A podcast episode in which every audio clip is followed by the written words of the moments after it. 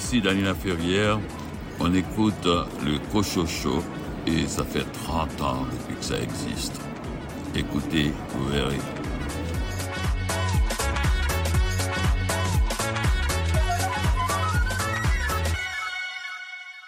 Bien le bonjour tout le monde, ici René Cochot aux commandes de cette émission littéraire que j'ai le grand plaisir d'animer avec toute une équipe dynamique et enjouée.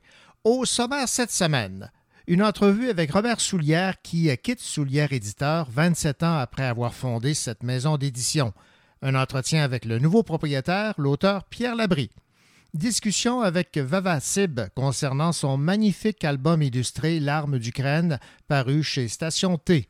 Raphaël Béadan, de quel roman as-tu choisi de nous parler cette semaine? Cette semaine, je veux parler d'un roman qui a été un gros coup de cœur pour moi, Notre part de nuit, de Mariana Enriquez, traduit par Anne Plantagenet et publié chez Alto. David Lessard-Gagnon de la librairie Appalache, tu nous parles d'une bande dessinée d'un auteur originaire de Sherbrooke. Cette semaine, j'ai la dernière bande dessinée de Samuel Quentin entre les mains. Ça s'appelle Shérif Junior et c'est publié aux éditions Pow Pow. Karine Morin, tu as choisi un recueil de nouvelles cette semaine. Euh, J'ai choisi de vous parler euh, du recueil de nouvelles de Louis Carmin, donc Nuit portative. Également au programme, Jean Bernier, directeur de l'édition chez Boréal, présente le roman Muette de Pascal Beauregard. Anne Pérouse, directrice littéraire chez Hamac, parle du roman L'amour comme une fracture de Nathalie Nadeau. Anne-Marie Villeneuve des éditions Druide présente le roman Élias et Justine de Samuel Larochelle. Iseut Bacon Marc des éditions à lire parle du roman Septembre avant l'Apocalypse de Lionel Noël et Catherine Leroux, éditrice chez Alto, commente le roman Matrix de Lorraine Groff. Bienvenue au Cochocho.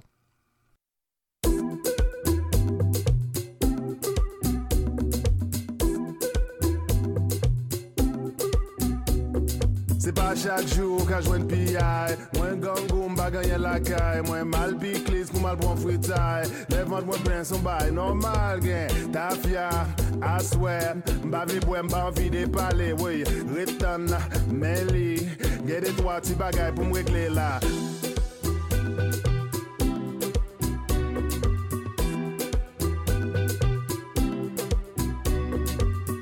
soudé à la vie, à la mort. On joue li la l'école dans l'autre corridor. Moi pas connais si c'est les guerres et mort. Sac parti au li car nous plus fort.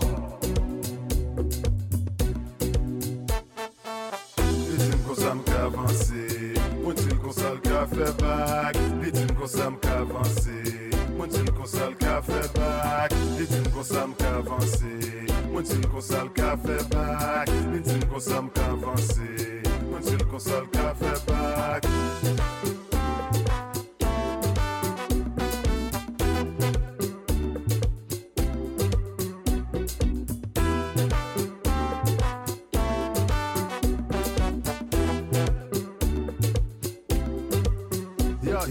Lò soti toalet man yon lave men Wè pou ki sa ou prese fam ou li katan. Gen de moun ki kouri yo pap jam rive. E yo kwen sa mwen fel pa bezwen travay. E prev mwen pase ou pap ka dechifre L fota viv nan soulie mputa wè sa mabzou An pil moun de yo tout sa yo vle se lò. Yap monte nan bato pa kontri bo babo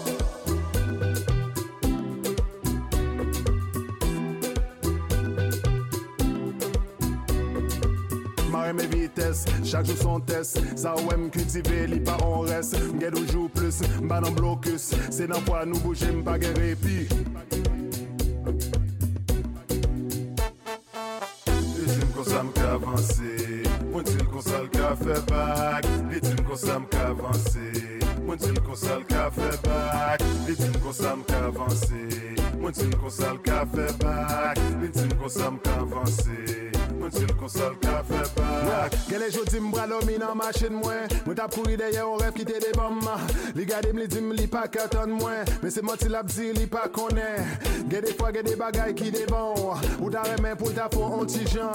Se pa la jan ki te fe mwen te remen Gele se orge ki pati ak e tet li. danse Fè bak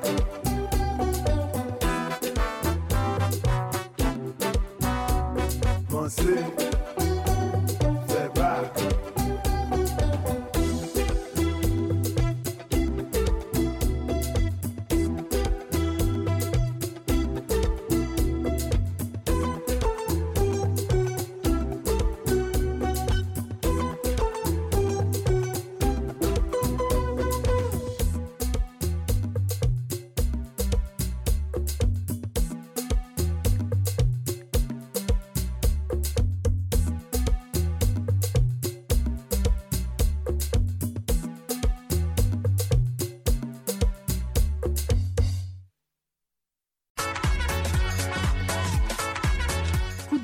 les nouveautés littéraires.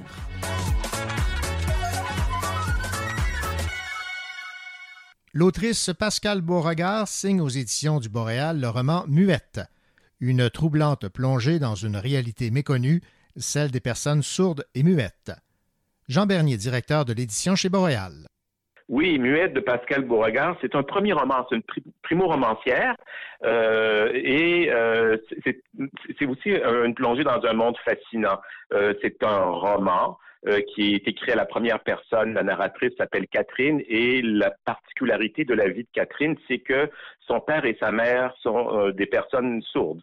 Autrefois, on appelait ça des sourds-muets parce que c'est euh, donc tout le, complexe oui parole qui est touché, mais donc cet enfant naît d'un père et d'une mère qui ne maîtrisent pas la, la, parole sonore comme comme la plupart des humains. Par contre, la petite fille, oui. Donc, très, très vite, euh, la petite fille va se rendre compte qu'elle a un rôle très clair dans la vie, c'est d'être l'interprète de ses parents bien sûr. Et, ce roman est fascinant à cause de, l'originalité de ce, thème, cette situation, mais aussi on, se rend compte que les sourds-muets vivent vraiment dans un monde très, très à part. Le fait qu'ils soient coupés de nos communications usuelles habituelles parce qu'ils ils, ont leur langue à eux qui est la langue des signes, qui n'est pas un langage mais une langue en soi. Euh, les, les faits qu'ils vivent dans une espèce d'autarcie un peu en dehors du monde. Et, et, cette, cette, petite fille qui, elle, est dans le monde de, de l'école, de, de, de, la vie en général, mais dans le monde de ses parents aussi, se retrouve toujours à faire l'aller-retour.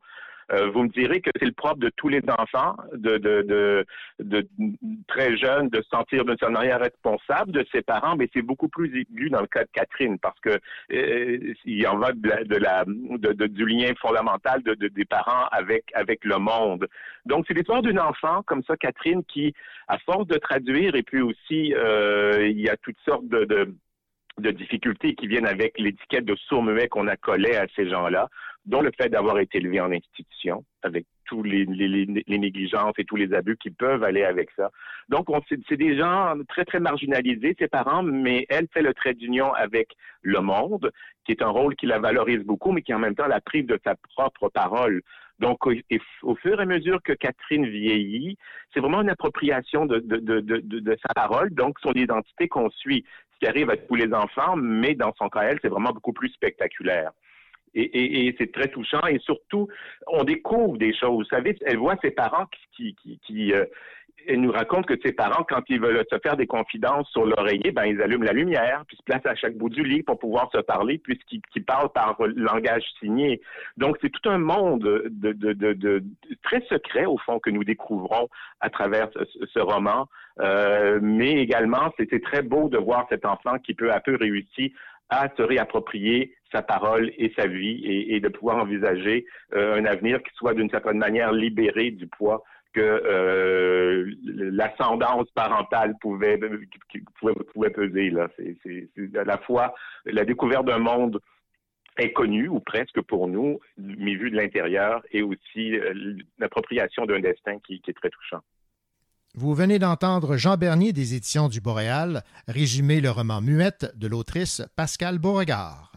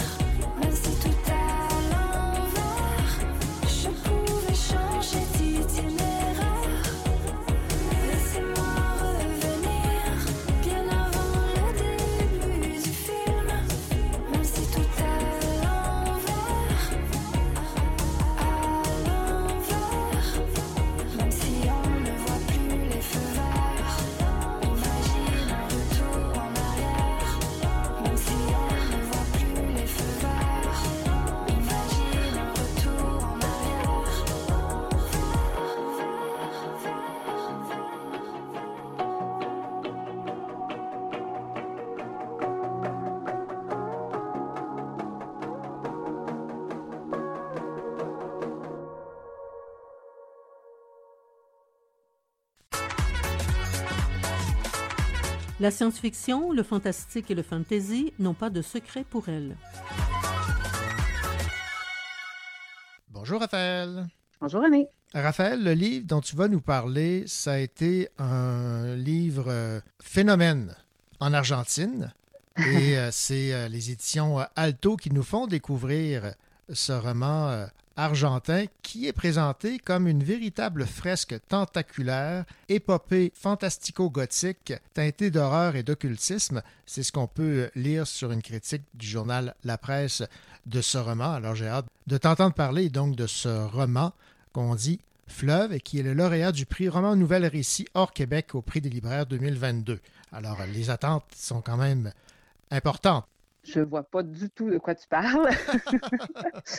oui, tout à fait. Et euh, en fait, pour moi, ce livre-là a été un énorme coup de cœur. Je le voyais passer là, sur les réseaux euh, depuis un certain temps, dans les, les critiques et tout ça. Et c'est quand j'ai lu une publication d'Anne-Marie qui travaille chez Alto qui disait Vous avez jamais rien lu de pareil euh, en parlant du roman. Puis là, je l'ai contacté pour pouvoir, pour pouvoir en savoir plus là, parce que j'étais vraiment intriguée. Comme je disais, j'ai eu vraiment un énorme coup de cœur pour ce roman-là qui est à la fois singulier et monumental, là, on, comprendra. C'est sombre, c'est poétique, c'est cru, puis c'est très beau aussi en même temps, tout en étant euh, effrayant. C'est dense, c'est gothique. Donc, un petit peu tout ce que, tu mentionnais en, en introduction, c'est vrai. Donc, on confirme que c'est c'est pas juste de la promo, là, c'est très vrai. Donc, dans cette histoire-là, on va suivre euh, un père, euh, Joanne, et son fils euh, Gaspard dans l'Argentine des années 80. Et ce duo-là, en fait, tente de fuir, euh, on comprend, un ordre occulte auquel ils sont liés malgré eux. Parce qu'en fait, euh, Joanne a des pouvoirs de médium. Et il a été un peu recruté, si on veut, quand il était enfant, qui était très malade. Il a été soigné et tout ça, et il, a été comme intégré à, l'ordre comme étant une espèce d'être puissant et tout ça, même si c'est paradoxal parce qu'il est puissant avec ses pouvoirs, mais en réalité, il est très fragile physiquement. Bon, il a fini par avoir justement un fils avec une jeune femme qui appartient à cette famille-là. Suite au décès de sa femme, finalement, il veut, il veut fuir avec son fils pour essayer de préserver son fils d'une partie de sa famille, finalement, pour ne pas qu'il subisse le même sort que lui et qu'il se retrouve à être utilisé dans toutes sortes de rituels euh, pour un pouvoir parce qu'on pressent que Gaspard va développer des pouvoirs comme son père. Donc, on comprend qu'il y a vraiment comme un, un enjeu de protection, si on veut, là, qui est là. Puis ça, c'est un peu le début, mais comme on dit, c'est une espèce de fresque. Donc, parfois, on, on fait des retours dans le temps. Euh, il y a certains, certains passages où on s'intéresse un petit peu plus à la vie euh, de, de cette famille-là quand il était plus jeune. Parfois, on va plus loin dans l'histoire, puis on est rendu avec Gaspard qui est adolescent. Donc, on se promène vraiment. C'est un roman quand même euh, en format poche là, de 804 pages. là. donc, c'est costaud. là. donc, on, on se promène beaucoup dans, dans le temps. Toujours là, autour des années 70-80 et tout ça. Donc, c'est vraiment un roman d'imaginaire qui est très singulier parce que, bon, dans ce cas-ci, on comprend c'est une traduction d'Anne Plantagenet parce que, bon, Mariana Enriquez est argentine, justement. Et le passage à la traduction, je pense, n'affaiblit pas la force du roman, là, parce que vraiment, l'écriture est habile. Mmh c'est très littéraire, c'est très captivant. Les personnages sont particulièrement complexes, puis vraiment intéressants, comme je disais, le, contraste d'avoir la maladie et d'être quand même le personnage principal qui est convoité, puis il a quand même une puissance, ça crée vraiment des espèces de paradoxes, si on veut qui rend vraiment ça très complexe. Gaspard aussi, euh, qu'on voit enfant, mais qu'on voit aussi devenir un adolescent, on suit son évolution. On suit aussi les difficultés qu'il vit parce que, veut, veut pas, sa mère est décédée quand il était très jeune. Il vit avec son père qui, justement, est malade et aussi tourmenté. Parfois, il y a de la violence entre les deux. sais, on sent qu'il y a de l'amour, mais on sent que c'est conflictuel. Fait que c'est pas toujours très sain non plus, mais c'est vraiment décrit de façon vraiment profonde. C'est vraiment des personnages qui forment une famille qui est à la fois aimante et détestable. Donc, il y a vraiment, il y a vraiment quelque chose d'intéressant. Puis on tombe aussi là, dans des ambiances qui sont vraiment très, très bien campées. Là. Euh, des moments, des fois, c'est ça, où il y a du, dégoût, des, des, frissons. Euh, on se retrouve dans des espèces de scènes un peu là, de rituels un peu occultes où les images sont très fortes. Euh, ça peut devenir un peu perturbant des fois, mais en même temps, comme je disais, ça reste poétique. il y a vraiment quelque chose de très difficile à décrire dans ce mmh roman-là. Mais moi, je me disais comme auteur, j'aurais voulu avoir écrit un livre comme ça. Euh, tellement, c'est dire à quel point j'ai vraiment aimé, euh, cette, œuvre-là. Et je la recommande vraiment aux gens qui s'intéressent à la fois aux, livres plus littéraires, aux trucs qui sont bien écrits, mais aussi à tout ce qui est l'imaginaire, l'horreur, le fantastique. Parce que souvent, on, a tendance à penser, euh, si on avait lu, juste lu un résumé de ah, un personnage qui est médium, qui a des pouvoirs, est convoité par une secte, ça peut être un peu cliché puis euh, être euh, banal, si on veut. Mais le traitement dans ce roman-là n'a rien à voir avec euh, tout ça, donc chaudement recommandé. Un roman qui, une fois refermé, continue de nous hanter. C'est, tout à fait. Oui, tout à fait. longtemps? Pas trop longtemps? Ah, ben, juste comme il faut. on y repense de temps en temps, ah, puis on aurait le goût de le relire éventuellement, mais là, c'est un peu trop tôt. D'accord. Alors, ce, livre en question euh, qui a été un, phénomène en Argentine, un phénomène mondial aussi qui nous rattrape ici euh, grâce à Alto, Notre part de nuit, de Mariana Enriquez, traduit euh, de l'espagnol par Anne Plantagenet. Merci beaucoup, Raphaël, de nous avoir parlé de ce roman. Merci, René.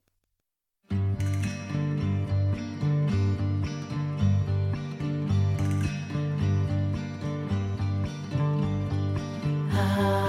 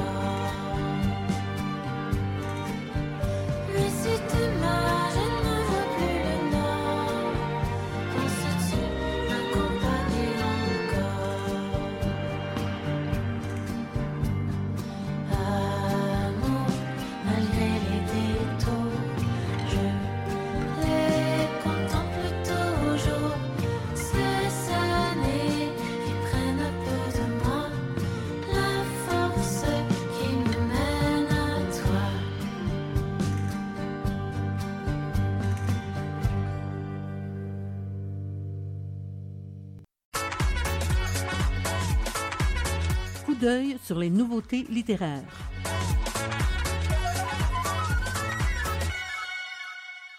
Nathalie Nadeau signe aux éditions Hamac L'amour comme autant de fractures.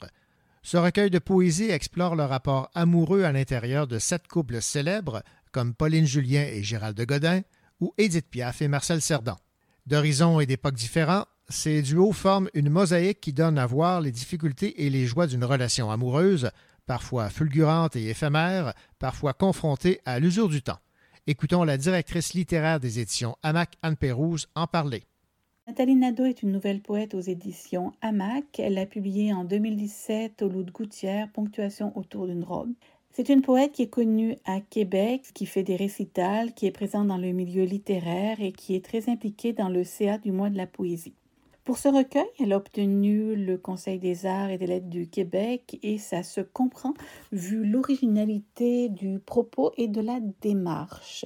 Dans ce recueil qui s'intitule L'amour comme autant de fractures, elle va créer sept parties, quatorze voix, cinq couples de créateurs et de créatrices, quatorze artistes.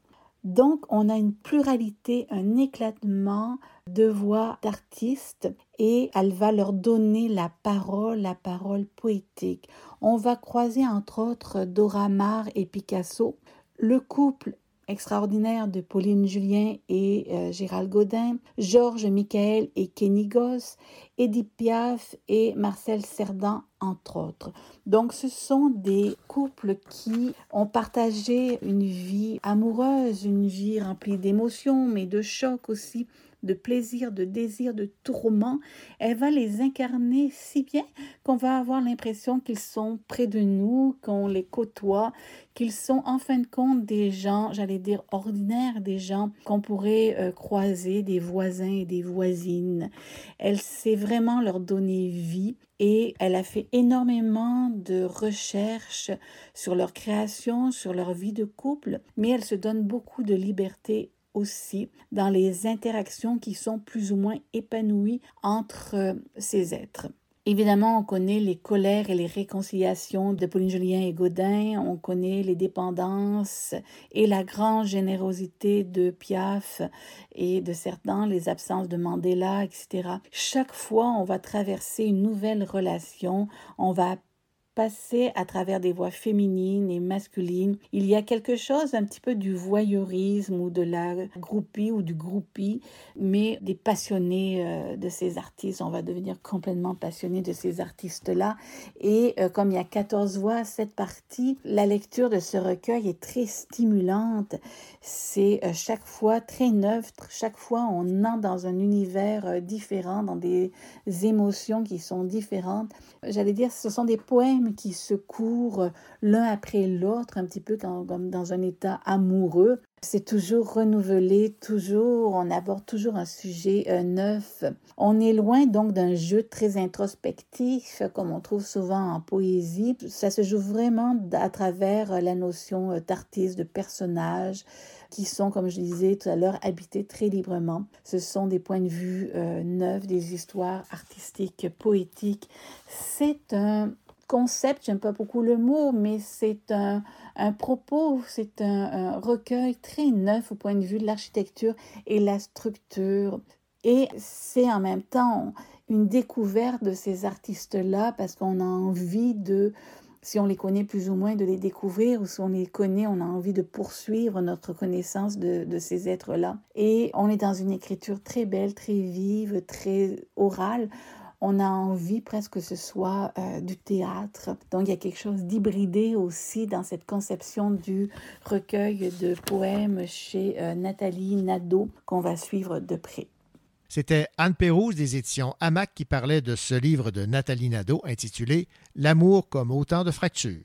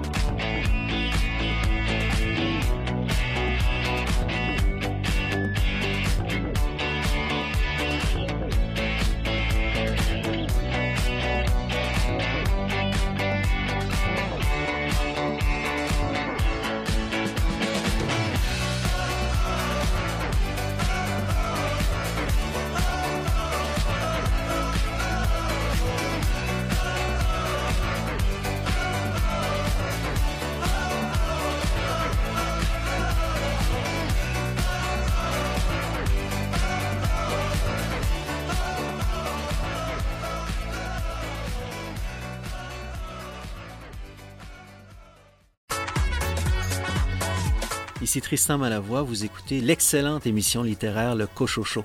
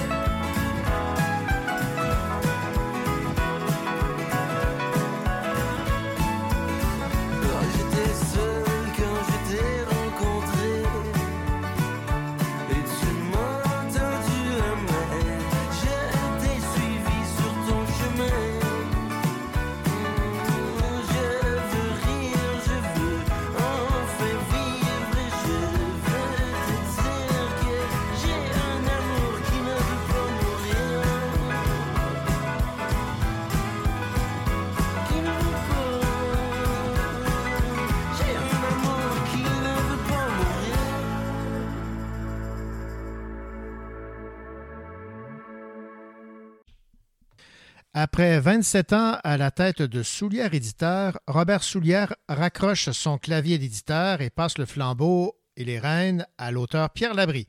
Ce dernier devient donc le nouveau propriétaire de la maison d'édition. Robert Soulière a travaillé dans le monde de l'édition pendant 35 ans, dont 9 aux éditions Pierre Tisser. Puis le 16 août 1996, il crée Soulière Éditeur avec euh, Colombe Labonté. Soulière Éditeur s'est taillé une place de choix dans le paysage littéraire québécois et a publié plus de 450 livres, dont la grande majorité sont toujours au catalogue, permettant de faire vivre à long terme les œuvres des créateurs d'ici. J'ai eu l'occasion de m'entretenir avec Robert Soulière, qui trace ici le, le bilan de ses 35 ans dans le domaine de l'édition. Et par la suite, nous aurons en entrevue celui qui prend la relève, Pierre Labrie. Bonjour Robert Soulière. Bonjour, M. Cochot. Dans un premier temps, félicitations là, pour tout ce, ce merveilleux travail dans le domaine de l'édition. 35 ans, c'est quand même tout un bail. Oui, mais quand la passion est là, le temps passe vite. Eh, vous avez donc raison, effectivement. Le temps passe vite, 35 ans déjà, et là, vous avez donc choisi de passer le flambeau à l'auteur Pierre Labrie. Est-ce que ça a été une, une réflexion euh, longuement mûrie? C'est toujours pas un coup de tête, là. Non, c'est pas un coup de tête, mais évidemment, ben, à mon âge vénérable de 73 ans, évidemment, la retraite était sur le point d'arriver. Et il y, a, il y a une nouvelle génération d'éditeurs dans la littérature et je pense que c'est important de laisser notre place à un moment donné. Je pense que j'étais moins habile avec les réseaux sociaux, plus habile avec le papier. Donc, chacun ses forces, chacun ses faiblesses, mais je pense qu'il était temps de passer les rênes à quelqu'un de plus jeune et d'aussi passionné que moi, finalement. Oui, et euh, Pierre Labrie, euh, c'est quelqu'un que vous connaissez parce qu'au fil des salons et des rencontres littéraires, il est devenu votre ami, mais vous en aviez Oui. d'autres aussi amis. Pourquoi Pierre Labrie particulièrement? Ben, on va dire que Pierre Labrie et Nadine, sa conjointe, ça ressemblait un peu, ça ressemblait beaucoup au type d'entreprise qu'on avait fondé, Colombe, La Bonté et moi. Donc, un, couple avec euh, Pierre et Nadine, un couple avec Robert et Pierre. Donc, la même structure, la même pensée, la même audace, la même euh, idée de publier des œuvres originales et un- uniques. C'est ça qui nous a rapprochés. J'ai pas eu d'offres. On avait déjà eu d'autres offres d'éditeurs plus importants au début de notre carrière, mais Colombe et moi, on a jugé que c'était trop rapide euh, pour euh, passer déjà le flambeau. D'accord. Donc, en, en choisissant euh, Nadine Deschenaux et Pierre Labrie, vous vous sentez en, en confiance, c'est-à-dire que et en famille. Oui, en famille. Donc, la, la ligne éditoriale, la, la philosophie derrière les éditions euh, Robert Soulière va se poursuivre.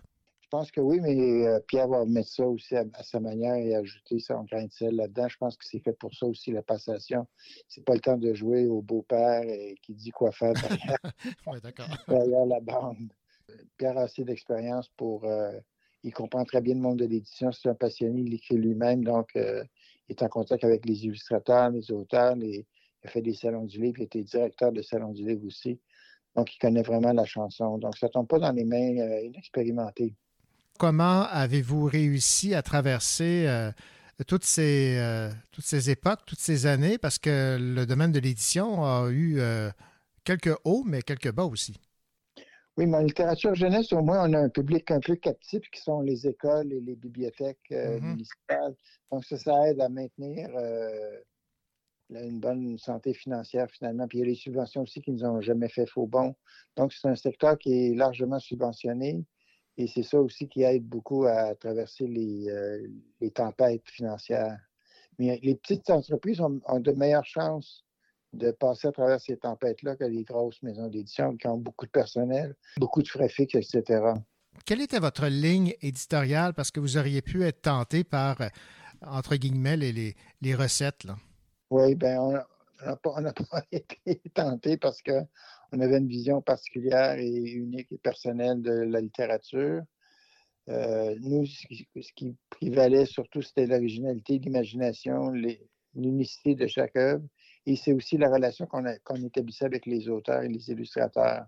Donc, on avait des équipes assez formidables, je pense. On avait la même graphiste, le même euh, metteur en page depuis les 27 dernières années. Donc, on avait une équipe vraiment stable. C'est la stabilité en même temps et l'imagination de chacun et chacune qui ont fait sur l'éditeur au fil des ans.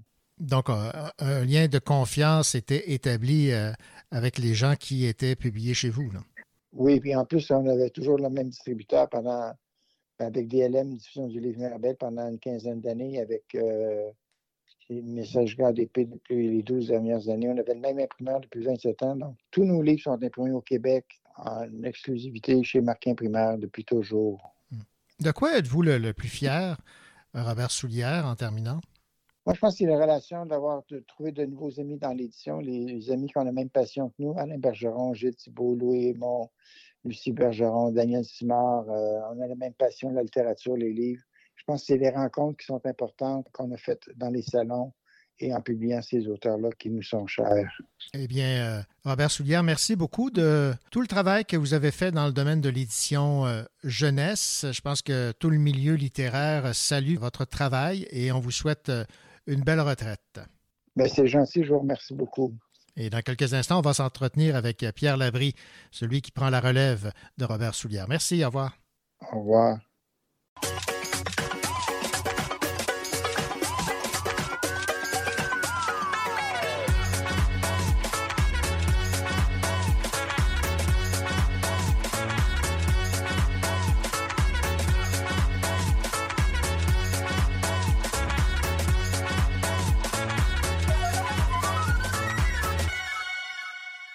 Venez d'entendre l'entrevue que m'a accordé Robert Soulière, qui a été à la tête de Soulière Éditeur pendant 27 ans. On apprenait que ce dernier avait décidé de prendre sa retraite et de passer le flambeau à l'auteur Pierre Labrie, que nous avons en ligne. Pierre Labrie, bonjour. Bonjour. Pierre, qu'est-ce que ça fait d'avoir euh, un chapeau d'éditeur plutôt qu'un chapeau euh, d'auteur, même si vous demeurez évidemment auteur? En fait, vous aurez deux chapeaux c'est sûr que c'est très, très différent. J'ai déjà fait de la direction littéraire. La direction littéraire, c'est une chose, mais le chapeau d'éditeur, ça veut dire que toute, toute la machine au complet, c'est toi qui la regardes. Hein. Mm-hmm. Donc, c'est pas livre par livre comme avec la direction littéraire. Fait que c'est sûr que c'est beaucoup plus de décisions, c'est beaucoup plus de travail administratif aussi, mais quand tu fais du travail administratif en te disant ce que je fais là, c'est pour faire des beaux livres après, ça va vraiment bien. là. Ça fait longtemps que je suis dans le milieu. Euh, j'ai touché à- un peu à, à tout aussi dans le milieu. là. Bon, j'avais déjà été euh, adjoint d'édition aux éditions de la Bagnole. Euh, J'ai été directeur de collection. J'ai été coordonnateur à programmation au Salon du Livre de Trois-Rivières. J'ai déjà travaillé dans les salons pour un distributeur, un libraire. J'ai touché un peu à tout dans, dans la chaîne du livre. là. Et euh, aussi, bon, ben, je viens de faire paraître mon 75e livre. Donc, tu sais, c'est c'est ça que ça fait. Je, je suis bien implanté dans le milieu depuis longtemps et c'est ça qui, je dirais, qui, qui est très aidant. C'est lorsque je suis arrivé, mettons exemple, au- aux rencontres de l'Association nationale des éditeurs de livres, ben, j'étais pas tant un petit nouveau que ça. J'étais un nouvel éditeur dans la place, mais en même temps, euh, je connaissais la majorité des gens qui y étaient, puis tout le monde m'offrait son aide. là.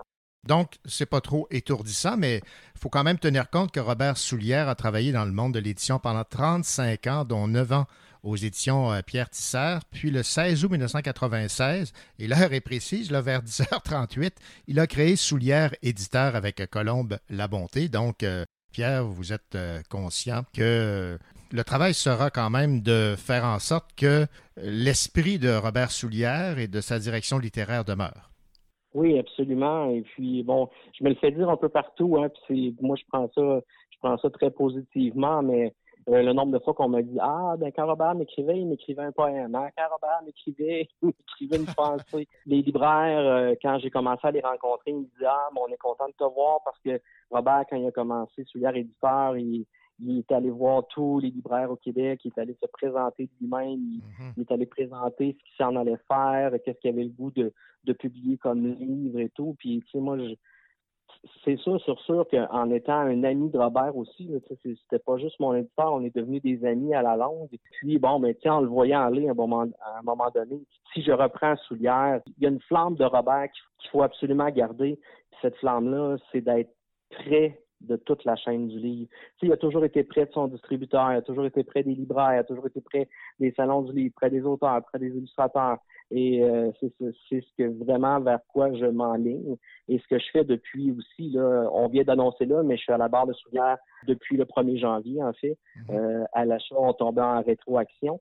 Mais euh, depuis janvier, c'est moi qui est à la barre. Et puis, et, et puis c'est ça, là, tous les livres qu'on a fait euh, depuis ce temps-là, c'est vraiment dans l'essence de on regarde ce que Soulière a fondé, ce que Robert a fondé en fait avec Soulière, et qu'est-ce qu'on peut ajouter de plus sans transformer, parce que tu sais, je veux pas tant transformer la maison d'édition, mais je veux faire des ajouts qui vont aussi mettre ma couleur.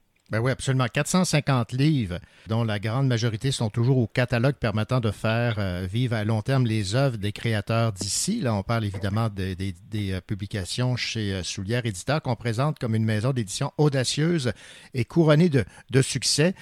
Quelle audace allez-vous ajouter ou, ou, avez-vous déjà une idée de, nouvelles collections, de, la ligne éditoriale que vous allez, avec laquelle on va avoir le, le saut Pierre Labrie? Déjà, depuis cette année, euh, j'ai instauré deux nouvelles collections en poésie parce que, bon, il y a euh, huit ans environ, moi, je disais dans le milieu, la poésie va prendre une place importante dans les écoles, la poésie va prendre une place dans les écoles. Il y en a plusieurs qui ont trouvé ça bien, bien drôle. Et maintenant, ben, tout le monde a compris que la poésie, c'est ce qui s'utilise réellement beaucoup dans les écoles. Donc, tu sais, j'ai créé, j'ai écrit la, la collection Petit Fleuve et Grand Fleuve qui s'adresse vraiment aux jeunes du primaire, qui sont des livres de poésie, vraiment. Là, puis les, les recueils sont faits comme si c'était des livres pour adultes, mais c'est c'est fait pour que l'enfant ouvre ça et qu'il fasse Wow, j'ai l'impression d'avoir un grand livre, mais ça s'adresse à lui. Donc, moi, déjà de créer ça, je, je trouve ça très, très important. Il y a une nouvelle collection. En fait, Robert a déjà fait souvent des albums qui étaient hors collection. J'ai créé la collection euh, Carré de sable, qui est la collection Carré de sable, qui est une collection euh, sur invitation qui démarre cette année. Je vais faire maximum deux livres dans la collection par année. Mais dans cette collection-là, on retrouve que de la poésie, mais vraiment autant dans le texte que dans l'image. Donc, tu sais, je mixe deux poètes ensemble, un poète de l'image, un poète du texte, qui vont travailler ensemble et qui vont faire une œuvre poétique euh, c'est picturale et euh, textuelle très, très forte. là. Donc, euh, ça, c'est important pour moi. Et euh, il y a une autre collection aussi que j'ai créée qui s'appelle Polymorphe. Il n'y aura pas de nouveaux titres, euh, de, de premier titre, en fait, dans cette collection-là avant 2024. Mais dans Polymorphe, ce que je veux, c'est réussir à remettre à remettre en vie des œuvres qui ont été oubliées, qui n'auraient pas dû être oubliées, en fait. Puis on le sait, donc, dans la littérature, il y a beaucoup de livres qui disparaissent et qui étaient des excellents livres. Ben moi, je veux leur redonner une vie parce que euh, moi, je continue ce que Robert a toujours fait. Robert a toujours gardé son catalogue vivant, ce qui veut dire que même des titres parus il y a 26 ans, on les réimprime quand il en reste plus assez, puis que les écoles en veulent ou que les clients en commandent. Donc, euh, tu sais, les livres de, de Soulière, euh, ils sont là pour longtemps, puis moi, ce catalogue- ce catalogue-là, je veux le garder vivant le plus longtemps possible. Donc, moi, je ne veux pas retirer des titres de ce catalogue-là. Euh, quand il s'en retire, c'est parce que l'auteur, euh, comme exemple, euh, dernièrement, il y a un auteur qui m'a dit Écoute, moi, j'aimerais mieux qu'on le retire du catalogue. Il dit Je vis plus super bien avec. Il dit Faudrait que je le réécrive au complet, puis tout. Je dis Ben, parfait. Il dit Ben, à la place, j'aimerais mieux qu'on le retire du catalogue, puis je vais faire quelque chose de nouveau. Parfait. Mais euh, sinon, il n'y a pas de titre qui sort du catalogue. Alors, nous poursuivons au Cochocho notre entretien euh, avec euh, Pierre Labry, qui est le nouveau propriétaire de la maison d'édition Soulière, éditeur. Le domaine de l'édition a connu des hauts et des bas. Avez-vous l'impression, Pierre Labry, que vous prenez les rênes au bon moment? Parce qu'il me semble que dans le domaine de l'édition, ça va quand même relativement bien. Édition jeunesse, entre autres. Là. Au printemps, euh, tu m'aurais posé la question, René, puis j'aurais dit je viens de prendre les rênes au pire moment de l'édition au Québec. Euh, écoute, c'est euh, ce printemps avec euh, les, la hausse du prix du papier, tu sais, qu'on subissait depuis un an, là, ça semble se stabiliser. J'ai vu des fois qu'il y avait des baisses sur certains types de papier. C'est sûr que ça a été très, très, très difficile pour ça. La pandémie, bien, comment on pourrait dire, que quelque chose qui a été désastreuse pour la santé des gens est devenu comme, j'ai dire ça, mais quasiment un bien-être aussi parce que les gens se sont dit, mais qu'est-ce que je vais faire à la maison? Ben, je vais, je vais lire. Donc, tu sais, les gens sont allés chercher du bonheur beaucoup dans la lecture. Puis, euh, je pense que les enfants en avaient besoin. Il y avait bien beau être résilient là, en allant à l'école avec le masque et tout, mais il y avait besoin aussi de s'évader euh, dans la littérature jeunesse. Puis, je pense que la littérature jeunesse a pris un, un élan de plus pendant cette période-là. Puis là, ben, il faut la garder, hein, parce que c'est sûr que euh, bon, on va à l'épicerie, les prix ont augmenté, mais dans les livres, on n'a pas le choix. Là. Les éditeurs ont augmenté le prix de leurs livres. Le prix d'impression, le prix du papier a augmenté. Euh, en fait, tout augmente. Pierre Labry, évidemment, vous n'êtes pas euh, seul à diriger là, les éditions Soulière. là. Vous, avez, vous avez votre équipe. Là. Oui, absolument. Et là, euh, lorsque, lorsque Robert a commencé à annoncer, en fait, il y a jadis plus, plus d'un an et demi, là, presque deux, qu'il a commencé à annoncer à ses collaborateurs euh, autour de lui de- du fait qu'il allait prendre sa retraite. Un jour, il m'a téléphoné et il m'a dit Écoute, Pierre, il va falloir que tu te montes une équipe. Là. Je dis Ah oui? Il dit Écoute, euh, tout le monde quitte en même temps que moi. Mais il dit Fais-toi pas, c'est pas de c'est pas c'est pas pour toi. Il dit Écoute, tout le monde prenne, prenne leur retraite. Il attendait que je prenne ma retraite pour la prendre. Donc, tu sais, euh, tout le monde est parti à la retraite en même temps que Robert. là. Donc, moi, j'ai dû à me remonter euh, une équipe. Euh, bon, mais c'est sûr que j'ai ma grande complice en chef qui est, qui est ma conjointe Nadine Deschenaux, qui, qui est bien implantée dans la littérature jeunesse aussi depuis longtemps, qui donne un grand, grand, grand coup de main à la maison d'édition. Mais je suis allé chercher une graphiste et illustratrice de talent qui est Alice Lemoin, une jeune arrivée dans le milieu, mais qui a déjà une soixantaine de titres à son actif, qui est très, très, très dynamique et qui, euh, tu sais, je, dis toujours, je suis chanceux, je, suis allé la chercher au bon moment. Euh, Alice, elle est, merveilleuse. Elle, vraiment, elle travaille super bien. Puis euh, c'est non, c'est vraiment, je suis vraiment très content. Je suis allé chercher aussi une amie de longue date, euh, Corinne Devailly, pour ce qui est de la correction, la révision.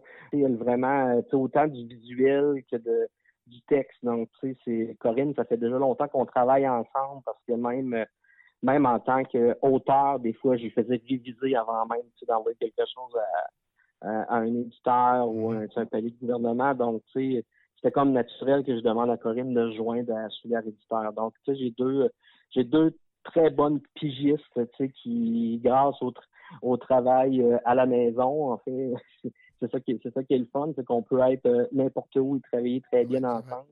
Donc, euh, j'ai la chance, j'ai la chance de pouvoir travailler avec Corinne et Alice euh, pour ça et Nadine, bien sûr. Merci beaucoup et longue vie à Soulière Éditeur, Pierre Labrie. Merci beaucoup, René. Au revoir.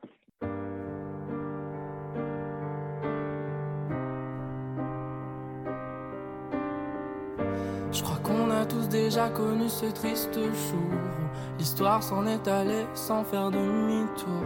Je pense qu'on a tous un jour été victimes d'amour, que déjà même ressenti ton cœur te prendre de court. Pour l'aimer vraiment, faudra prendre le risque, comme celui d'être triste si l'autre quitte la piste. S'abandonner à l'autre peut s'avérer critique, mais le cœur a son prix si t'aimes le romantique. Au risque qu'un jour l'amour change, qu'on soit tant manque, que nos cœurs s'affaiblissent. Mon amour, soyons bien plus à leurs yeux que de complices. Sans aucune mise en scène. Laissons-nous valser sans masque au bal. Et désirons-nous sans la moindre gêne. Laissons-les dire que cette romance tournera mal. Laissons-les parler dans le dos, cracher même. L'important c'est de savoir qu'elle en vaut la peine. Cette romance qui nous oblige à mettre en scène. En plein jour, aimons-nous même s'ils nous premiers mois sont fous, tout est simple et facile. Tous nos moments sont purs et tout tellement que le temps file. On fait que penser à l'autre dans le ventre, ça crépite. Le feu de la passion est tel que l'amour semble idyllique. Au risque qu'un jour il change, qu'on soit en manque, que nos cœurs s'affaiblissent. Mon amour, soyons bien plus à leurs yeux que de complices. Alors, aimons-nous sans aucune mise scène. Laissons-nous valser sans masque au bal. Et désirons-nous sans la moindre gêne. Laissons-les dire que cette romance tournera mal. Laissons-les parler dans le dos, cracher même. L'important c'est de savoir qu'elle en vaut la peine. Cette romance qui nous oblige à mettre en scène. En plein jour, aimons-nous même si nous crient. Je t'aime. Sur les nouveautés littéraires.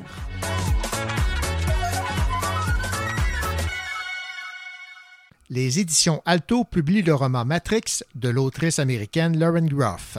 Traduit par Catherine Chichereau, ce roman parle de Marie de France, la première femme de lettres à écrire en français, mais pourtant sa vie demeure un mystère.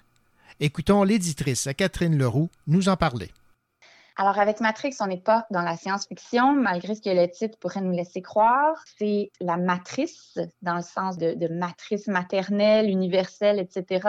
On est dans un roman historique qui n'en est pas un, puisque le personnage central de ce roman-là, c'est une femme qui a existé, c'est Marie de France, qui été la première femme de lettres française à écrire en français.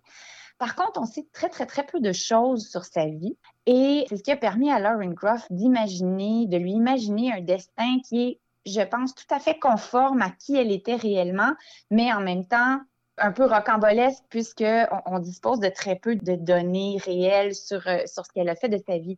Donc, Marie de France, euh, surnommée la bâtarde au sang royal, a été expulsée de la cour par Éléonore d'Aquitaine. Et elle se retrouve en exil en Angleterre, où on la relègue, si vous voulez, à un petit monastère, une abbaye qui est peuplée par des religieuses qui souffrent de maladies, de famine, du froid. Elles sont très, très mal organisées. Elles vivent dans des conditions assez misérables. Et bon, descendante de guerriers, descendante de la royauté, Marie de France va se donner pour mission de prendre en charge ce lieu-là, d'aider ses sœurs et consoeurs euh, à améliorer leur sort, d'introduire l'écriture au sein de l'abbaye. Et elle va se vouer corps et âme à ce projet-là. C'est un roman qui est cru, qui marie la violence, la sensualité, le mysticisme. Et en toile de fond et, en figure de proue aussi, il y a toute la question de la sororité. On en a eu pas mal des romans à saveur euh, féministe avant l'heure, là, où le mot féminisme est presque un anachronisme parce que ce mot n'existait pas à l'époque. Entre autres, euh, Alto a publié N'ayons pas peur du ciel tout récemment. On est un peu dans la même idée. À quoi ça pouvait ressembler un destin de femme forte, indépendante, à une époque où c'était extrêmement difficile pour les femmes d'accéder à cette liberté-là? Un roman bouillonnant sur la sororité et la créativité féminine qu'il faut absolument lire. Vous entendiez Catherine Leroux, éditrice chez Alto, parler du roman Matrix.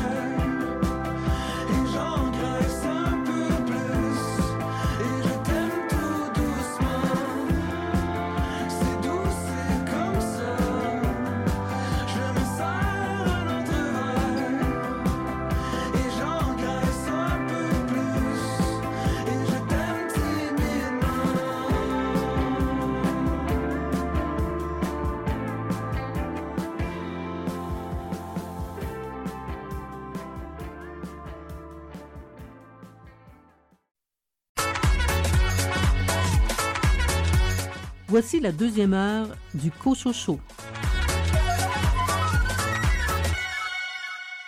Ici René Cochot. Au sommaire de cette deuxième partie d'émission, une discussion avec Vava Sib concernant son magnifique album illustré L'arme d'Ukraine paru chez Station T.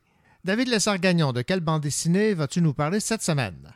Cette semaine, j'ai la dernière bande dessinée de Samuel Quentin entre les mains. Ça s'appelle Shérif Junior et c'est publié aux éditions Pow Pow. Karine Morin, c'est un recueil de nouvelles qui a retenu ton attention. Euh, J'ai choisi de vous parler euh, du recueil de nouvelles de Louis Carmin, donc Nuit portative. Également au programme, Anne-Marie Villeneuve des éditions Druide présente le roman Elias et Justine de Samuel Larochelle et Iseult Bacon-Marcorel des éditions À lire parle du roman Septembre avant l'Apocalypse de Lionel Noël. Bienvenue à cette deuxième heure.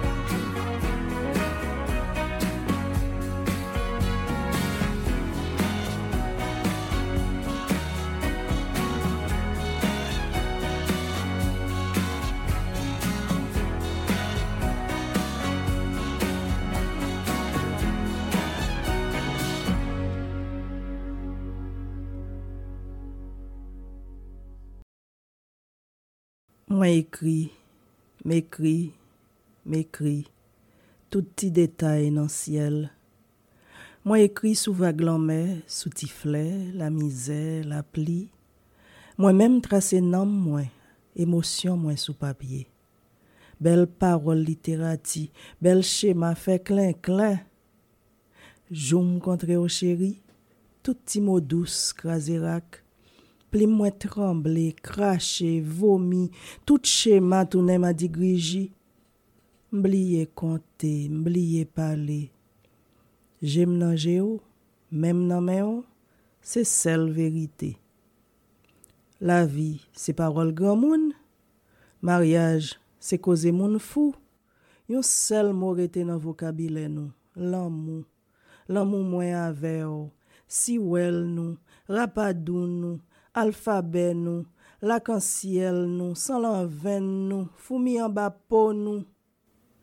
Joum kontre akou cheri, siel ou fe yon ak tem, rivye ou koule nan lan mem, vigil ou kontre ak point final mwen. Mremme on cheri, mremme on, ak zom, ak poum, ak nan mwen, ak tout kon mwen, sou tout kon mwen. Mremme yon nan sekre mwen. Ce qu'on vient d'entendre, c'est Jenny Bogart qui euh, lisait un poème qui a pour titre À la folie. Et avec ce poème, elle a gagné le premier prix d'une compétition en 2006, un concours de poésie qui réunissait les poètes créoles des Amériques d'Afrique et de l'océan Indien. Eh bien, cette poète et femme de lettres est maintenant officiellement chroniqueuse en poésie. Nous sommes très, très heureux, Jenny, de pouvoir te compter parmi notre équipe parce que je n'ai entendu que de bons mots. Le, le bruit circule à Sherbrooke comme quoi tu es une excellente poète et surtout une grande lectrice. Bonjour René, mais Bonjour. merci, ça me fait plaisir de me joindre à l'équipe. Je sais pas quel bruit court. Moi, je suis une personne très réservée en fait. Euh, Non, non, les, les échos euh, que j'ai eus étaient euh, on ne peut plus positifs, ce qui fait que j'ai décidé de, de te demander la possibilité de te joindre à l'équipe et tu as accepté et ça me fait le, plus grand plaisir. Maintenant, pour euh, situer un peu euh, les gens, eh bien, euh, tu es né en Haïti, à Caille, et par la suite, tu as fait des études, entre autres, en, journalisme, et tu as occupé quelques professions. J'aimerais que tu nous, nous en fasses part. Ben oui, je suis née en Haïti et j'ai grandi en Haïti. et vraiment, oui, j'ai étudié le journalisme là. Et euh, c'est euh, en 80 96 que je, je me suis installée aux États-Unis. Et euh, donc, ça fait très longtemps. Je suis ici à Sherbrooke depuis deux ans pour poursuivre les études. D'accord. Et tu étudies dans, dans quel domaine et qu'est-ce qui t'a amené en Estrie? Ben, je suis dans les lettres. En fait, ce qui m'a amené ici, c'était pour l'université de Sherbrooke, mais euh, très tôt, j'ai compris que c'était pas le, le- le meilleur endroit pour moi. Donc, euh, j'ai changé d'université. Maintenant, je vais à l'Université du Québec à Trois-Rivières. Et là, je, je me sens bien, vraiment. euh, mais il me reste une, euh, une sorte de, de, de tiraillement, en fait. Euh, J'aime l'université à Trois-Rivières, mais je- j'aime Sherbrooke. Donc, euh, on a décidé de rester à Sherbrooke. Et donc, je fais le trajet. Mais heureusement, c'est pas tous les jours. Je fais le trajet entre Sherbrooke et Trois-Rivières. D'accord. Entre les deux, ton cœur balance. Mon cœur, est- pour le- le- le- l'endroit, je Ouais. dirais le lieu, c'est bien Sherbrooke, parce que nous aimons Sherbrooke. Je suis venue avec ma famille Mhm. et nous aimons tous Sherbrooke. Euh, mais pour les études, là, à l'université, je suis très, tellement bien entourée, euh, très, tellement bien accompagnée que je pense que je suis chanceuse d'avoir trouvé cette université-là. ben, Deux univers qui te conviennent. Alors, parlons un peu de, des différentes publications avant d'entrer dans ton rôle officiel de, de chroniqueuse en poésie. Mon premier recueil de poèmes s'intitule Un jour tes pantoufles. Ça a été publié par les éditions Parole euh, à Montréal.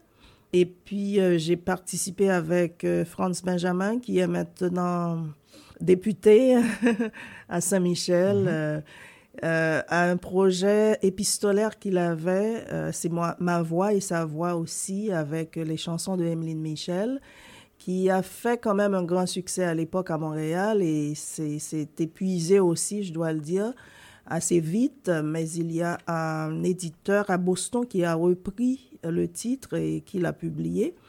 Donc ensuite, euh, j'ai publié euh, un livre-disque aussi avec des poèmes en créole cette fois-ci de moi euh, qui s'intitule Dernier. Dernier c'est dernier cri. c'est ce que ça veut dire. Et euh, c'était publié à New York. Mais pendant tout ce temps-là, je vivais à New York. Par la suite, j'ai publié euh, Paradoxe aux éditions Dédicace à Montréal. Et puis, euh, avec euh, Saint John Coss, qui est un poète aussi euh, montréalais, on a publié ensemble euh, Dialogue, euh, l'esthétique des poètes, euh, Dialogue avec Saint John Coss. Ça a été publié en France aux éditions Joseph Waknin. Et puis par la suite, j'ai publié encore un recueil de poèmes en créole qui s'intitule Sambral quitter derrière. En d'autres termes, ce que je vais laisser. Ben, c'est- assez impressionnant quand même. Oui, et le tout dernier recueil de poèmes a été publié avec, euh, de concert avec euh, Ernest Pépin, un écrivain guadeloupéen mais très, très connu et très primé aussi. Euh, il a remporté deux fois le prix euh, Casa de las Américas à Cuba. Il a remporté d'autres prix pour plusieurs de ses ouvrages. Il est romancier et très, très bon poète aussi. Donc, on a publié ensemble euh, Migration insulaire. Ben, je, suis impressionné, euh, Janie, par toutes ces publications, en, plus des éditeurs basés aux États-Unis. Ça démontre à quel point là, ton, ton talent euh, est, est reconnu euh, tant ici qu'à qu'à l'étranger. Et pour ta première chronique, tu as choisi, c'est drôle, hein, je ne suis pas vraiment surpris de ton choix, le nouveau recueil de poésie de Joséphine Bacon. Alors, ce qu'on a convenu euh, avec toi, c'est que tu vas nous lire quelques extraits de ce recueil de poésie. D'accord. Le sommeil me rejoint. Dehors, c'est l'été. Pas longtemps. La pluie se fait rare. Mes yeux fermés, j'écoute les pas. Autour, voix faible. Mon corps en fœtus retourne à ce lieu de paix. Dans les rues, les veilleuses ne s'éteignent pas. Je fantasme un repas digne. La nuit où les étoiles espèrent comme moi revoir ce matin. Tu m'arraches à ma famille, tu m'arraches à ma culture, tu m'arraches à ma langue, tu me tues des centaines de fois. Mes os sans moelle deviennent une histoire qu'on enfuit. Je suis sans aujourd'hui, je suis sans lendemain. C'est toujours hier que je suis. Dans l'obscurité de ma mort, j'ai enseveli mon âme qu'on la retrouve. La neige a bleui sous les raquettes. Un cœur s'abandonne dans la lenteur des pas. Le froid s'installe. J'écoute la glace. Tombe, neige. Nourrit les glaciers affamés d'histoire de leur naissance. Petite fille, tu es beauté.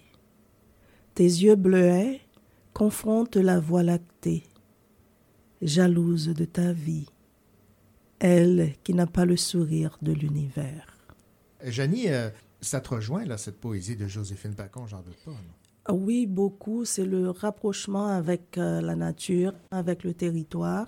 On sent que c'est le territoire qui habite la poétesse.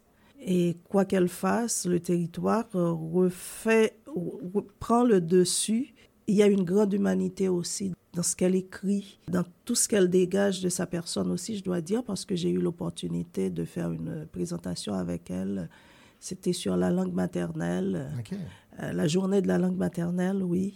Et, et elle dégage une humanité extraordinaire. Et, ses mots aussi, ce qui m'a touché dans, dans, dans ses écrits, elle est un peu différente de, de moi, de ce que je présente. Moi, je présente- je- je- j'écris un peu avec fracas. Euh, je fais du bruit. Ma personne est, est tranquille. Quand on me voit, je, ne par- je parle très peu. mais ma poésie fait beaucoup de bruit, beaucoup de tapage. Euh, elle, c'est peut-être ça aussi qui me rapproche un peu, c'est que elle, elle est de la tranquillité même, le silence, la douceur. Mais elle dit tout ce qui doit être dit avec une telle douceur. Et c'est quelqu'un qui, à travers ce qu'elle dit, ne cherche pas non plus la guerre. euh, elle revendique, elle s'impose, mais c'est la douceur avec laquelle elle le fait qui me touche vraiment. Deux façons euh, d'exprimer ses, ses sentiments. La façon un peu plus réservée et la façon un peu plus vindicative, disons, on va dire ça comme ça? Plus éclaté, je dirais. D'accord. Ben, Janie, ça a été euh, un plaisir de t'accueillir pour cette toute première chronique. Alors, les gens sont maintenant euh, situés sur euh, ta personne. Et j'aimerais, euh, en terminant cette euh, chronique, euh, écouter un extrait de cet album enregistré avec Franz Benjamin, Lettre d'automne, tant la avec ta participation et celle de Emeline Michel. Alors, revenons là, sur ce projet dont tu as parlé un petit peu plus tôt, et après, on va écouter un extrait. Ben, ton lettre d'automne, ton la pluie, c'est, un projet. En fait, j'étais à New York. euh, il y a quelqu'un qui m'avait invité à une, euh, une soirée. C'est un cabri littéraire qu'on organisait. Un ami m'a invité. C'était la première fois que j'y allais. On m'a demandé de lire un poème. Je voulais pas. J'ai dit non. J'ai, résisté jusqu'à la fin. Puis finalement, on m'a un peu poussé. J'ai lu un de mes poèmes. Et puis là, mais tout le monde était debout. On me demandait, mais d'où tu viens, toi? Et euh, Rodney Saint-Éloi était présent ce jour-là avec Franz Benjamin. Et il m'a vu, il, est venu me parler, il m'a demandé mon numéro. Et puis c'est comme ça qu'on est resté proches depuis. On ne s'est pas parlé beaucoup ce jour-là, mais il m'a appelé pour me dire, écoute, j'ai un projet, j'ai une proposition à te faire. Mais c'était justement ce travail-là de, de- sur Lettres d'automne dans l'appli. euh, et puis, je suis venue à Montréal pour en faire l'enregistrement en studio. C'est un projet, je dirais, c'est, une série de lettres qu'un homme qui s'appelle Soleil et envoie à une femme qui vit en Haïti, elle, qui s'appelle la Lune. C'est, c'est, vous comprenez que c'est la Lune. Donc, euh, c'est deux amoureux qui s'écrivent, qui sont à distance, mais qui ne peuvent pas se retrouver. Et là, euh, ce qu'il faut mentionner, c'est qu'il y a quelques chansons interprétées par Emeline Michel, mais l'essentiel de, de l'album, c'est, ce sont les ces textes. échanges les- épistolaires. Alors, on va écouter un extrait, euh, Jenny. D'accord.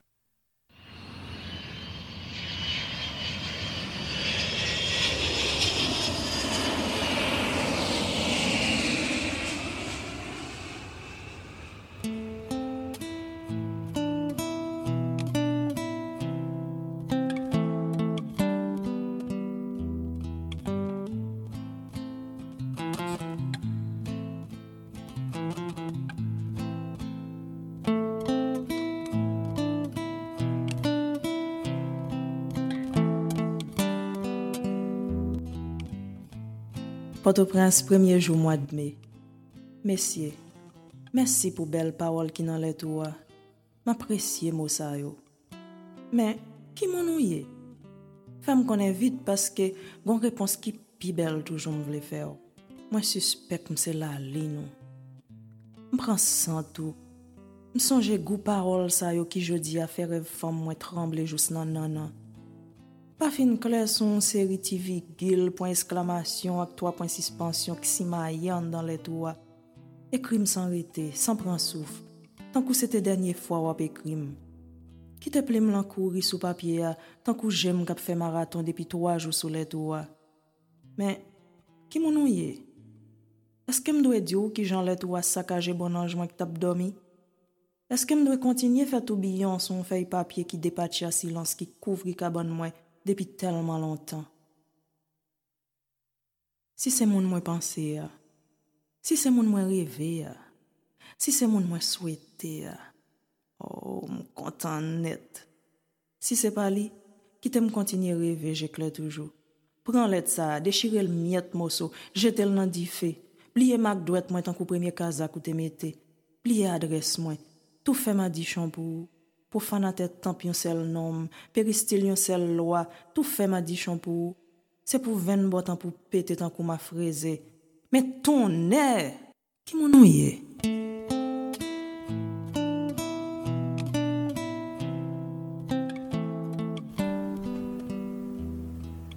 Ben, c'est c'est de toute beauté, mais peut-être que, Jeannie, tu pourrais nous résumer un peu ce, ce qui est dit dans cette première lettre?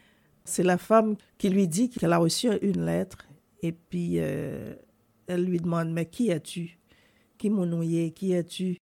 Je pense qu'elle fait semblant de ne pas le connaître parce que c'est son homme, mais elle, lui, elle insiste sur Qui monouillé Qui es-tu?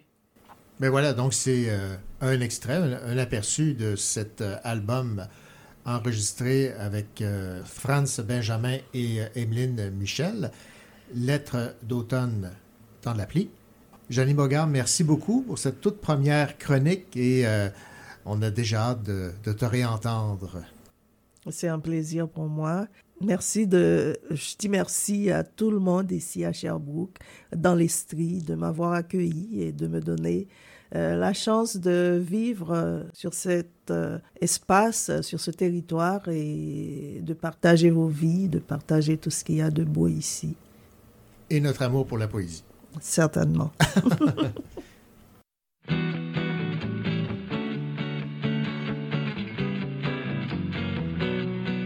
J'ai trouvé ça beau, mon amour, de passer la nuit du dernier jour à rouler des larmes de sel que tu n'es pas mis de dentelle. J'ai trouvé ça beau, as dit je t'aimerai toujours en me laissant seul sur la digue, en me faisant le dernier signe. Le soleil va se lever et moi non plus. Les draps sont semi-froissés, roi est demi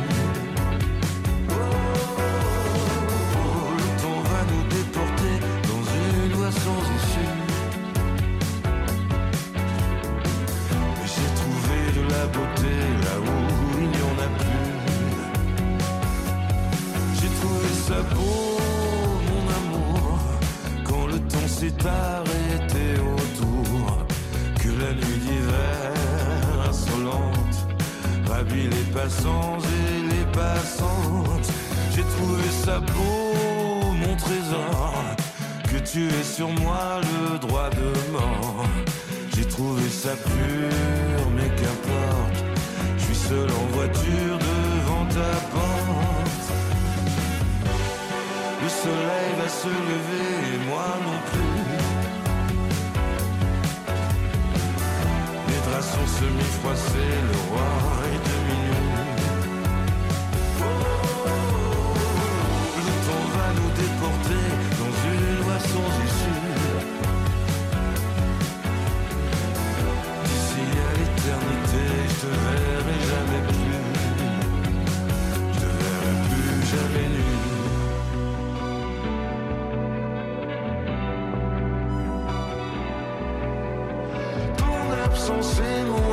sont mes seules compagnes. Le froid m'accompagne. Ton silence et mon silence sont mes seuls soutiens quand je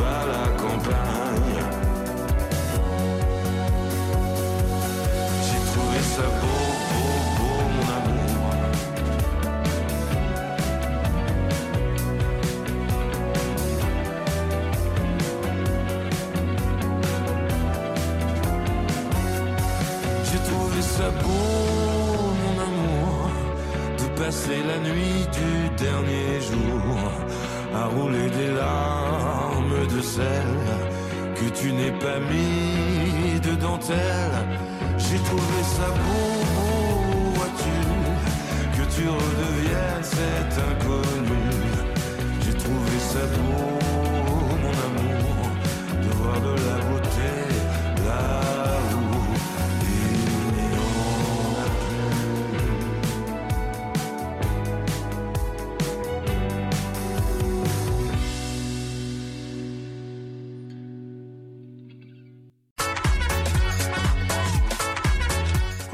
Sur les nouveautés littéraires.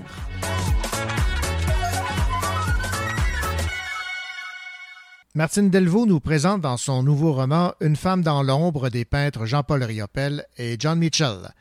Annie Goulet des éditions Héliotrope présente ce roman intitulé Ça aurait pu être un film.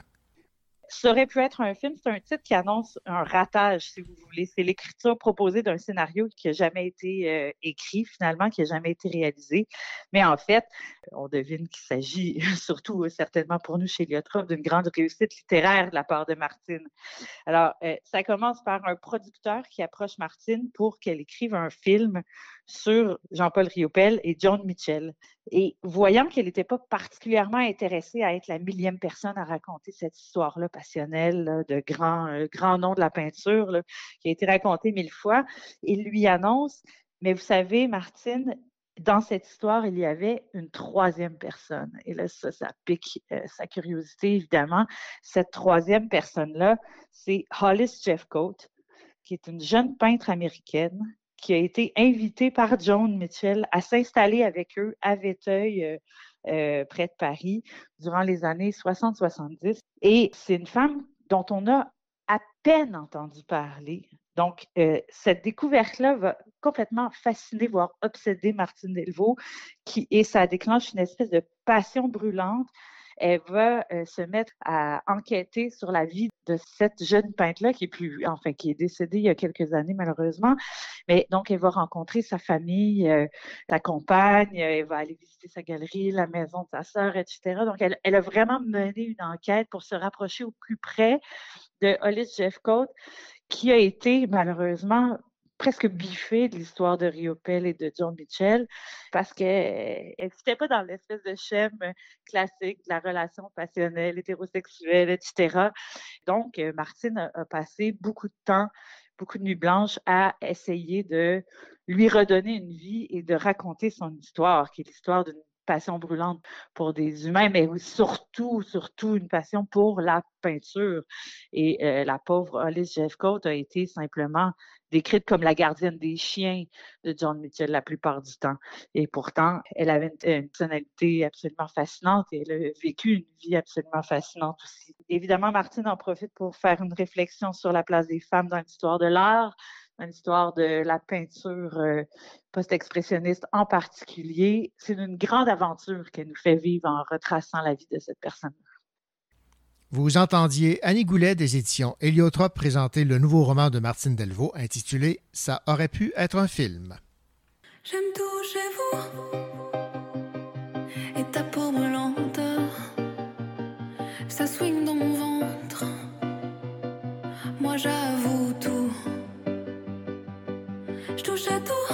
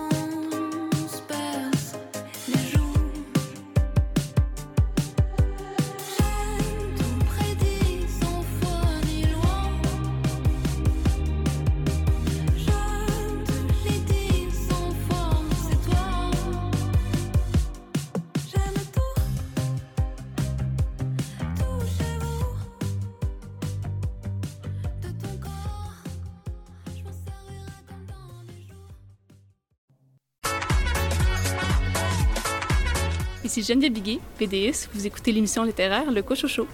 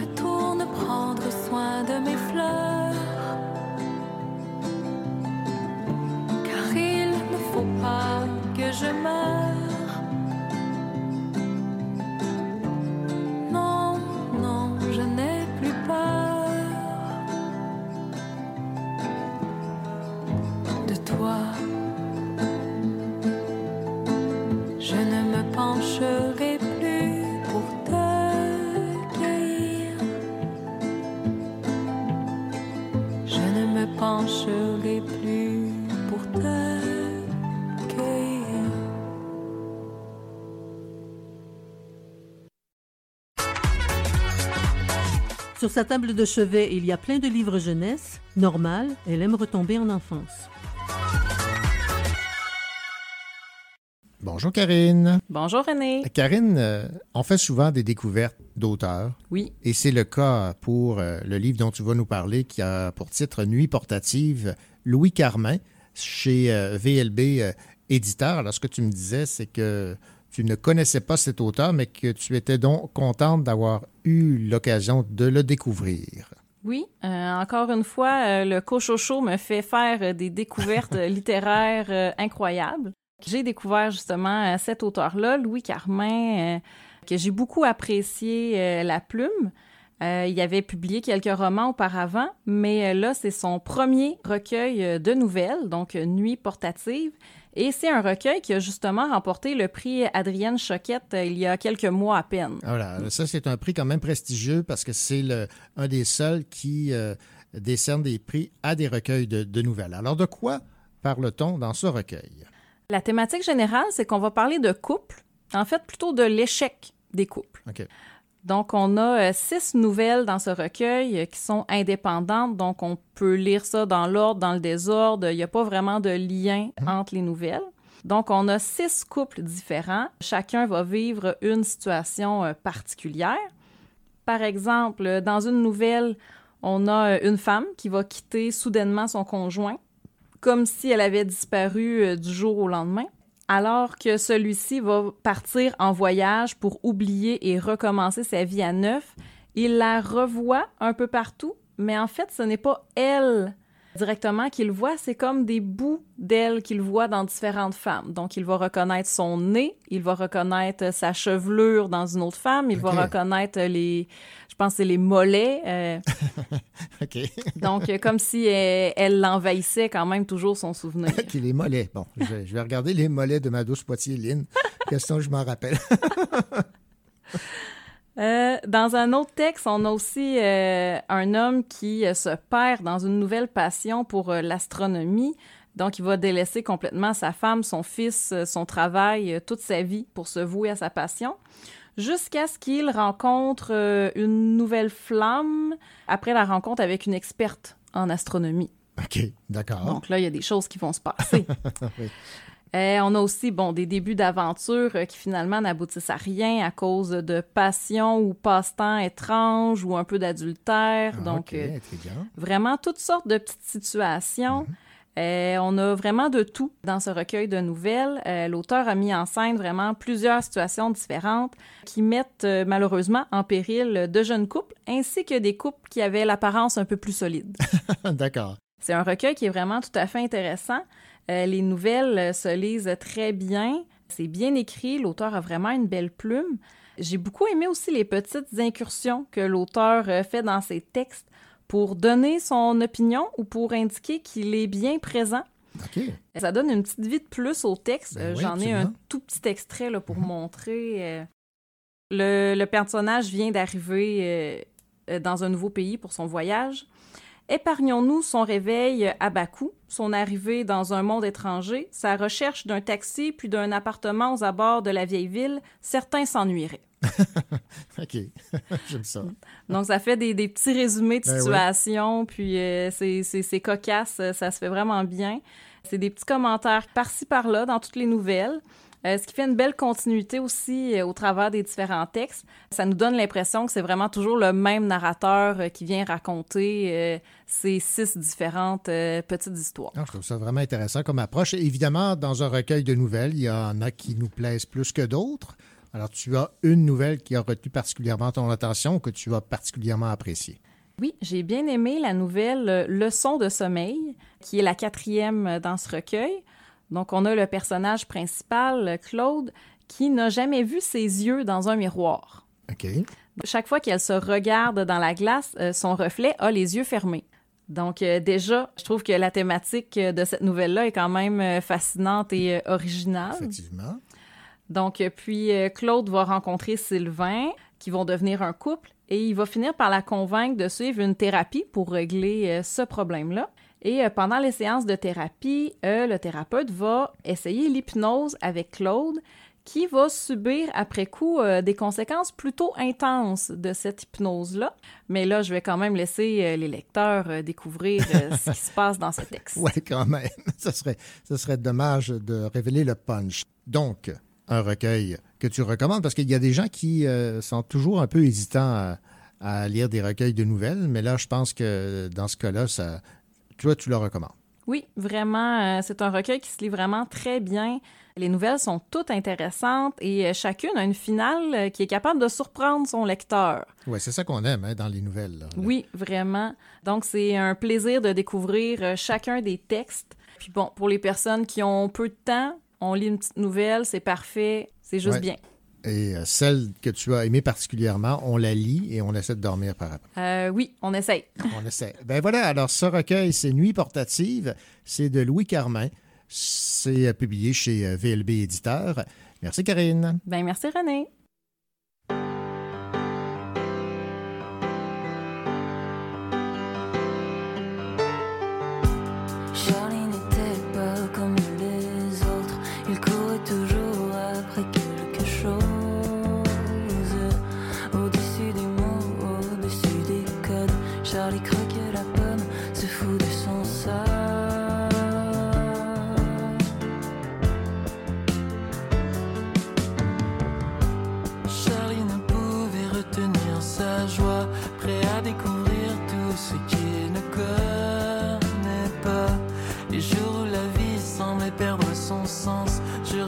Charlie, c'était sans importance.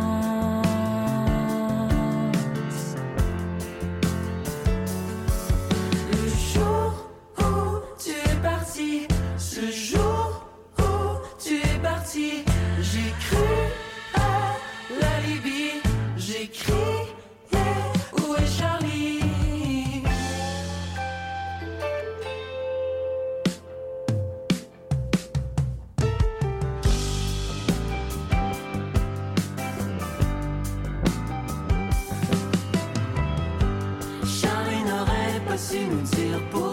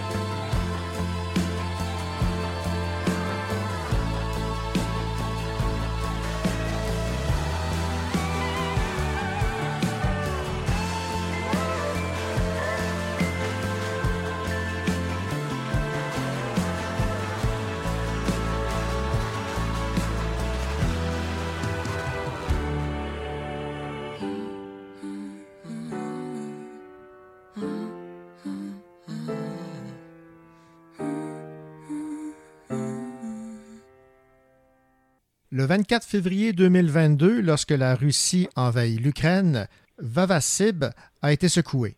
Elle a choisi Mm. la poésie pour exprimer sa colère et son incompréhension. C'est de Montréal, où elle demeure aujourd'hui, qu'elle observe cette guerre en Ukraine qui ne finit plus de finir. Elle vient de publier chez Station T un recueil de poésie qu'elle a elle-même illustré, un recueil qui a pour titre L'arme pour l'Ukraine, poésie graphique. Vavasib, bonjour. Oui, bonjour. Vavasib, les poèmes pour vous, c'était une forme d'écriture qui euh, allait de soi pour exprimer euh, toute l'horreur que vous avez ressentie en sachant que la Russie envahissait l'Ukraine et déclarait la guerre? Euh, oui, absolument. En fait, euh, je me suis mise à écrire des textes de manière très automatique, comme le faisaient les surréalistes à l'époque, en essayant de, de me censurer le moins possible. Et donc, euh, ça créait des, chaos de mots. Je me laissais bombarder par les mots pour en retirer des formules explosives. Et puis, c'était une manière de m'exprimer, d'exprimer aussi les sentiments qui sont effectivement chaotiques quand on est confronté à la guerre ou à, à des situations absolument absurdes. Ça m'est paru euh, évident de travailler comme ça, puis c'est venu naturellement. Je me suis pas vraiment posé beaucoup de questions. Je le vois comme euh, une façon de, de ne pas euh, que ce conflit ne tombe pas dans l'oubli déjà, C'est une manière d'être solidaire aussi avec des artistes qui ont là-bas, qui ont beaucoup moins de liberté que nous. Euh, à savoir que pas mal d'artistes se sont exilés, mais d'autres ont décidé de rester. Et puis, euh, ce que j'ai appris aussi, c'est que beaucoup de ces artistes qui sont restés ou partis font la promotion de la culture ukrainienne. hein. C'est une manière pour eux de, de rester vivants, de rester debout. Ils sont même encouragés par, euh, par Zelensky à, à, à poursuivre et on n'imagine pas à quel point il y a des, même encore des productions qui se font là-bas, du théâtre. Alors euh, c'est une manière aussi pour euh, le peuple et les artistes de se rencontrer, de recréer du lien social, alors qu'en temps de guerre c'est extrêmement difficile. C'est une façon d'être solidaire avec ce, ce courage-là.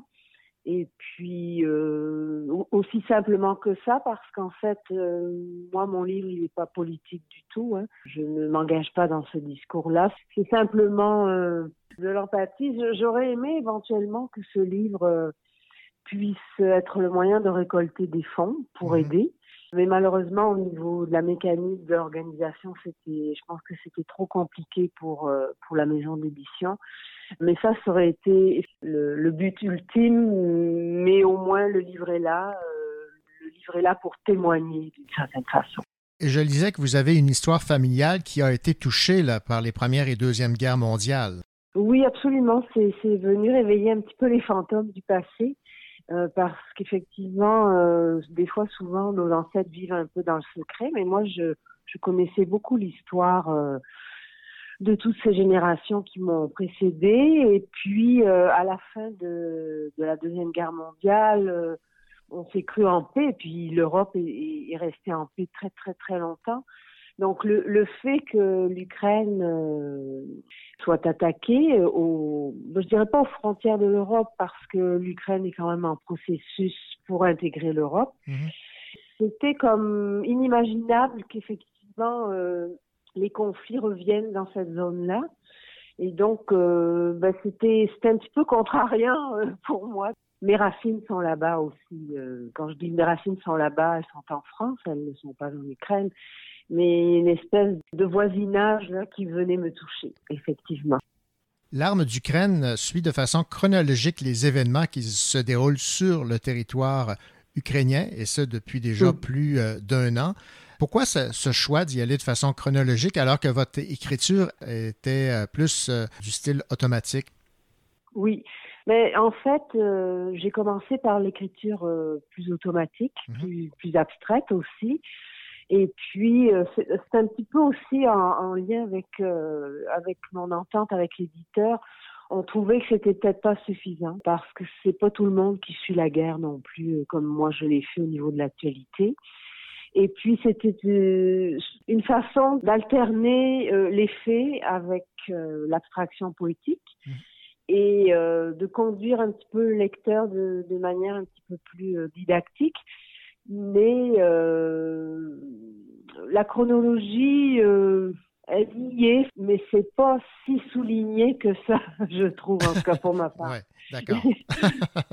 bon, on a parlé de votre style d'écriture, là, des, des formules explosives, et c'est- le cas de le dire dans- en, en ce qui a trait à, la thématique débattue dans votre livre L'arme Mhm. d'Ukraine. Mais euh, les images, elles, sont beaucoup plus réfléchies, d'après ce que j'ai compris de votre euh, approche. Oui.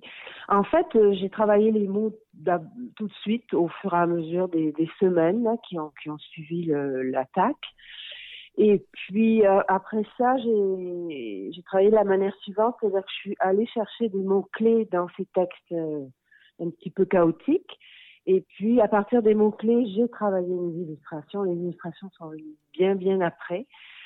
Et puis elles étaient là pour censé éclairer un petit peu ce texte euh, qui est d'une forme stylistique un, petit peu particulière. Alors euh, ça a été un petit peu ça la, la façon de travailler. Puis euh, très très rapidement, j'ai travaillé dans le noir, le rouge et, et le blanc, dans des couleurs très très contrastées, très vives, pour restituer un petit peu le- la force et puis les contrastes de la guerre, puisque la guerre n'est jamais douce, elle n'est jamais nuancée. Donc ces couleurs-là ont été aussi évidentes pour le, noir de la guerre, le rouge du sang et le blanc de la paix espérée. Donc, euh, c'est un peu comme ça que ça s'est mis en, chantier.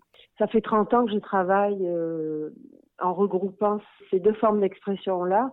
Et donc, même euh, au, au niveau d'une rébellion face à une guerre, c'est les moyens que j'ai trouvés et qui sont très, très naturels chez moi, en fait. Bon, je vais vous citer euh, ici en quatrième de couverture. Je trouve que ça, ça résume bien euh, l'ensemble Oui. des, des propos qu'on y retrouve. Quand l'incompréhension se heurte aux frontières de l'absurdité et que l'horizon des peuples demeure sans issue, il ne reste Mhm. plus qu'à verser des larmes, des mots, Mhm. de l'encre et des images, des larmes d'Ukraine, et réarmée pourra-t-elle délivrer de la nuit euh, tous ces enlisements? C'est pas une vision très, très optimiste. Non, parce que je crois aussi que Poutine ne lâchera jamais l'affaire. C'est ça qui est inquiétant.